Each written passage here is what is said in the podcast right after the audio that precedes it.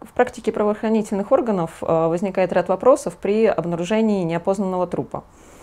Э, если сотрудники полиции обнаруживают неопознанный труп, и если он э, время после смерти прошло небольшое, то есть труп гнилостно не изменен, его дактилоскопируют, и установить личность трупа в таком случае более-менее проще.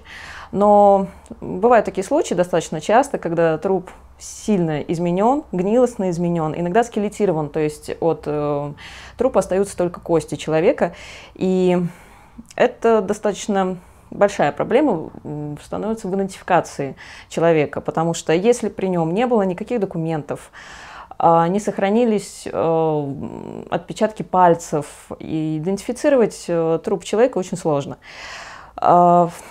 Таком случае э, прибегают к помощи э, экспертов-криминалистов медико-криминалистического профиля. Э, при обнаружении трупа составляется акт осмотра места происшествия, кости и все, что находится рядом с неопознанным трупом, изымаются, отправляются в морг. На этом моменте в морге с трупом работает судебный медик. Если Возможно, если остались еще какие-то ткани, э, судебный медик в морге проводит э, вскрытие трупа, составляет акт, судебно-медицинскую экспертизу трупа, определяет э, время смерти, если это возможно, причину смерти, повреждения на трупе, опять же, если это возможно, если сохранились какие-то ткани. И завершает свою работу, подписывает свою экспертизу. В дальнейшем, если при проведения разыскных работ следствием нет вариантов, э, что это был за человек. Э, измается череп без мягких тканей э, из морга и направляется в экспертно-криминалистические подразделения МВД России, экспертно-медико-криминалистического профиля. Это такие специалисты работают в экспертно-криминалистическом центре МВД России, который находится в Москве, и в регионах. Работают также эксперты этого профиля. А, когда экспертам приходит череп, перед ними стоит э, задача помочь в идентификации э, этого человека. А, эксперты проводят экспертизу, и результатом этой экспертизы становится предоставление следствию э, реконструкции внешнего облика человека, описание его признаков внешности, индивидуализирующих особенностей, пола и возраста. А, существует ряд методик для определения пола, возраста, реконструкции лица по черепу. Основоположником метода реконструкции лица по черепу был антрополог Михаил Михайлович Герасимов. Его методом до сих пор э, пользуются при э, проведении экспертизы. Объектом исследования э, является череп человека. Эксперты медико-криминалистического профиля описывают череп, измеряют его, так же как и антропологи, а, по методикам определяют а, пол, возраст. А, возраст определяется биологически, так называемый, то есть не паспортный, э, то есть э, паспортный возраст человека может э, спокойно отличаться от его биологического возраста, потому что на биологический возраст влияет и заболевание человека, и, в принципе, его особенности. То есть биологический возраст может быть больше паспортного или меньше. А, паспортный возраст человека, биологический возраст человека определяется а, по двум методикам. По степени зарастания швов черепа и по стертости зубов. Соответственно, а, при проведении экспертизы нельзя определить возраст, там было человеку 30 лет или 35, это дается некий интервал от 30 до 40 лет, от 40 до 50 лет. И такой интервал предоставляется следственным органам для поиска предполагаемого погибшего. Также определяется пол а, по методикам, используемым в антропологии, измерительным и описательным. В дальнейшем а, проводится реконструкция лица по черепу. Она проводится в несколько этапов. А, существует в эксперт, у экспертов-криминалистов разработана программа реконструкции лица по черепу. А, раньше э, это была пластическая реконструкция, как было принято в антропологии, то есть э, реконструкция проводилась достаточно трудоемким способом при использовании пластилина. Сейчас это достаточно стало проще за счет программы, используемой в криминалистике. Через камеру вводится изображение черепа в так называемой франкфуртской горизонтали, анфас, и левый профиль вводится при помощи камеры Э, в эту программу. И в этой программе есть определенные элементы, глаза, губы, волосы, которые накладываются на череп и уже там дорисовываются относительно особенностей черепа. Таким образом, составляется, происходит реконструкция лица по черепу, то есть следственным органам предоставляется анфас и левый профиль предполагаемого погибшего. Есть определенные специфики при проведении реконструкции лица по черепу. То есть есть объективная часть, э, так скажем, определенные размеры, которые четко привязаны к размерам черепа. То есть э, расположение рта, длина, ширина носа, ширина лица, овал лица, которые определяются четко по черепу. И есть необъективная часть, которая, в принципе, ставится условно. То есть это а, цвет волос, который нельзя определить по черепу, длину волос, который не, форму нельзя определить по черепу, цвет глаз, цвет бровей, густоту бровей. А, и все это достаточно сильно влияет на внешний облик человека, на то, как его воспринимают. То есть, если поменять человеку прическу, очень часто кажется, что это, в принципе, разные люди. А, в этом есть, конечно, сложность, но в первую очередь э, при описании черепа при предоставлении следственным органам информации для идентификации а, погибшего предоставляется описание его внешности. Внешность в криминалистике э, описывается четко упорядоченным методом. Это метод словесного портрета, так называемый. То есть метод словесного портрета, допустим, лоб описывается там большой, малый, средний по высоте, там большой, а, малый, средний по ширине и также нос. То есть описание признаков внешности определенных э, составляет словесный портрет и также передается следственным органам. Очень помогает при идентификации личности человека какие-то его особенности.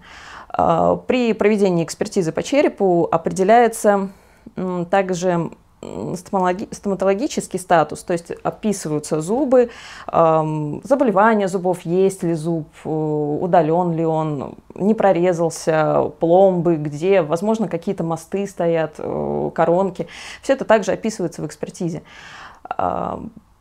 При проведении экспертизы также описываются повреждения на черепе, то есть повреждения, которые были получены посмертно или в момент смерти, они не имеют э, такой большой значимости, как э, повреждения, полученные при жизни. Допустим, перелом носа э, который был получен при жизни, и кости срослись в этом месте, но видно, что был перелом, допустим, со смещением. Это также фиксируется в экспертизе. Это хорошая такая идентификационная информация. То есть все индивидуализирующие, так называемые индивидуализирующие особенности, это то, что отклоняется от среднего значения и то, что присуще конкретно этому человеку. Искривление носа влево, вправо, а, возможно, какие-то асимметрии врожденные, допустим, глаза на разном уровне. Это также будет видно на рисунке, реконструкции, это также будет дополнительно описано в экспертизе. А, или, допустим, при описании признаков внешности какие-то крайние варианты. А, допустим, средний нос, средний лоб, средний, средняя высота подбородка – это средний. В принципе, в идентификации неопознанного трупа это достаточно усредненная информация, которая может не так помочь, как какие-то индивидуализирующие особенности.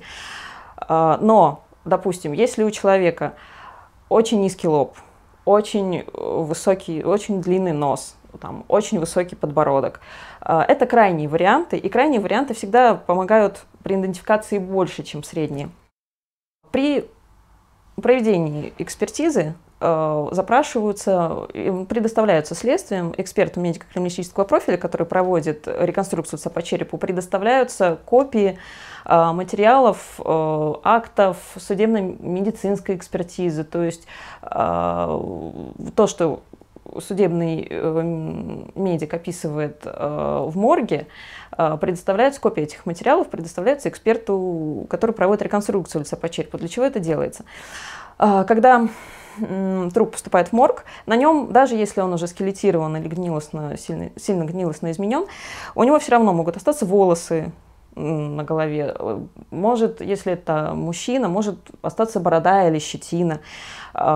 Эти данные помогут при реконструкции лица по черепу, как я уже говорила. По черепу нельзя определить цвет волос, длину волос. Но если эти данные есть в копии судебно-медицинской экспертизы, что, допустим, на трупе волосы 5 сантиметров, черные, волнистые, то уже прическу можно воссоздать не условно, а более-менее приближенно к тому, что, опис, что было описано в морге.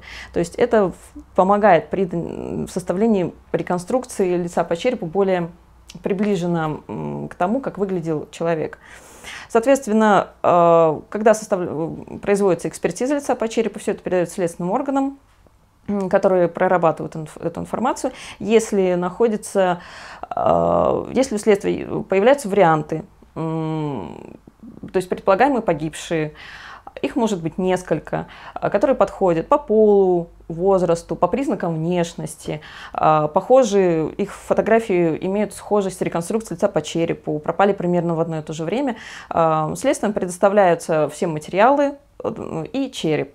Э, эксперту, который производил реконструкцию лица по черепу. И уже проводится так называемая идентификация лица по черепу. А, что происходит? Э, приходят фотографии, очень важную значимость имеет эм, качественные, хорошие фотографии предполагаемого погибшего. А, в основном берутся фотографии из паспорта человека, а, потому что там соблюдены все условия фотосъемки, то есть расстояние до объектива, хорошая освещенность, а, которые влияют на отображение признаков внешности, чтобы не было искажений на фотографии.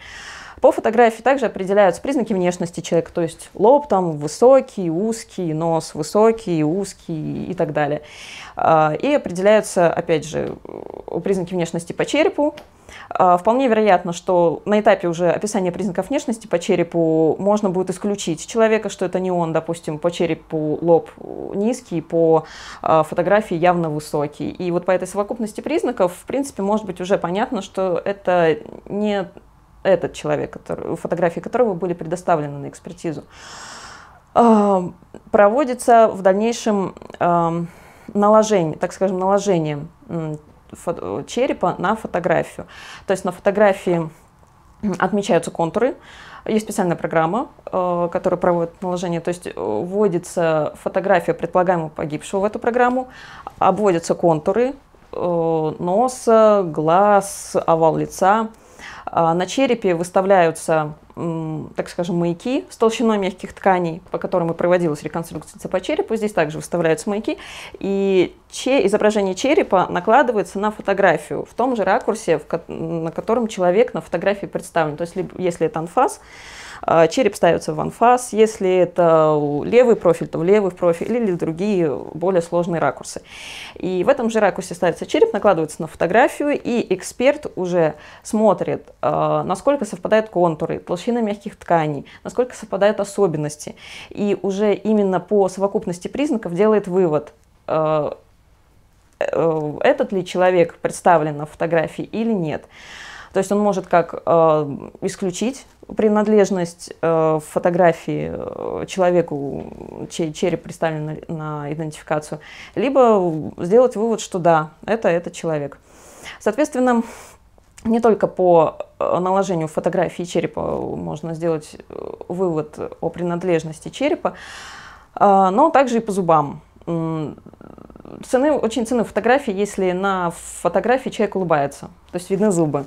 И если на черепе сохранились зубы, то есть не выпали посмертно, а, контуры этих зубов накладываются и друг на друга также на фотографии, и уже даже по зубам можно сделать вывод, принадлежит ли череп этому человеку или нет.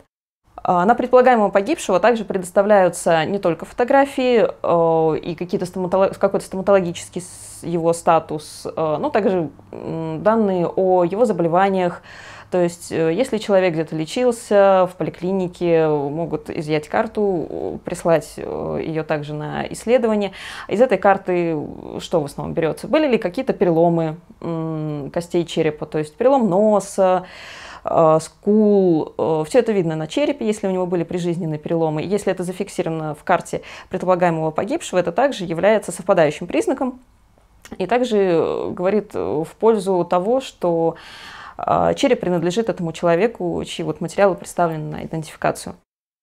Также для идентификации, если такие есть, предоставляются э, рентгеновские снимки черепа. Например, на рентгеновском снимке черепа, если видны контуры лобных пазух, а, это имеет также большую э, значимость в идентификации, потому что их можно сравнить. То есть а, провести рентген э, черепа и сравнить его с рентгеном, а, который предоставлен на предполагаемого погибшего, потому что у лобных пазух у каждого человека э, свои индивидуальные контуры, и если они совпадают, также можно сделать вывод, что череп принадлежит предполагаемому погибшему, чьи материалы предоставлены на идентификацию. Вот. Эм, и после вот такой длительной работы делается вывод, э, принадлежит ли череп предполагаемому погибшему или нет. То есть э, реконструкция лица по черепу э, направлена на то, чтобы дать следствию как можно больше информации о человеке, как о его внешности, также и о поле, возрасте, о каких-то индивидуализирующих особенностях, а, о заболеваниях, которые у него были, как-то направить следствие в нужном направлении, в поиске э, предполагаемого погибшего. И когда у следствия уже есть предполагаемые погибшие, то есть есть какие-то варианты, а, эксперт-криминалист э, уже э, либо исключает, либо дает вывод о том, что да, череп принадлежит этому человеку. Вот так проводится экспертиза медико-криминалистического профиля. В разных случаях может быть по-разному, то есть не всегда по реконструкции лица по черепу могут э, найти предполагаемых погибших, то есть это может быть только реконструкция лица по черепу с определением пола, возраста, э, признаков внешности, и на идентификацию могут не предоставить в дальнейшем никакие материалы, потому что у следствия не будет вариантов, э, что это за предполагаемый погибший. А, либо же человека, труп человека могут найти, например, с документами, но наличие у него документов э, не говорит э, достоверно о том, что эти документы принадлежат именно этому человеку. Но вариант у следствия есть, что, вероятно, э, эти документы там, на Иванова Ивана Ивановича могли принадлежать вот, трупу человека, неопознанному, найденному. И тогда могут не проводить реконструкцию лица по черепу, а сразу предоставить данные для идентификации. То есть сразу предоставляют фотографии, которые нашли, если э, есть какие-то данные из медицинских учреждений, карты, сразу предоставляется на идентификацию. Тогда реконструкция не проводится, потому что в ней нет смысла, когда есть уже предполагаемый погибший. Тогда проводится вот э, несколько другая экспертиза, сравниваются э, признаки внешности, череп человека с материалами на предполагаемого погибшего. Если э, ответ эксперта окажется отрицательным, что э, череп не принадлежал этому предполагаемому погибшему, тогда уже эксперт проводит реконструкцию лица по черепу, чтобы предоставить следствию как можно больше информации и данные о внешнем облике э, человека, чей череп предоставлен на экспертизу. Также при идентификации могут предоставить, если есть э, данные такие, как э, стоматологические данные, допустим, какой-то рентгеновский снимок, где видны зубы, и также по зубам как я говорила уже, можно идентифицировать э, личность, э, либо исключить. Ну, допустим, э, предоставили на предполагаемого погибшего рентгеновский снимок, где видны, допустим, очень хорошо зубы. И видно, что определенных зубов может быть, даже всех, может быть, там половины или определенных просто нет. То есть они удалены, и лунки их взросли, и все, зуба нет. А на черепе этот зуб есть. Ну, понятно, что посмертно он не мог отрасти у человека. Вот. И это является таким сразу показателем того, что, скорее всего, а, череп принадлежал не этому предполагаемому погибшему. То есть можно так вот исключить по зубам. Либо, допустим, а, между зубами есть э, некое какое-то расстояние или форма зубов не совпадает. То есть эти данные также используются, если предоставляются на экспертизу, их также используют при формировании вывода о принадлежности.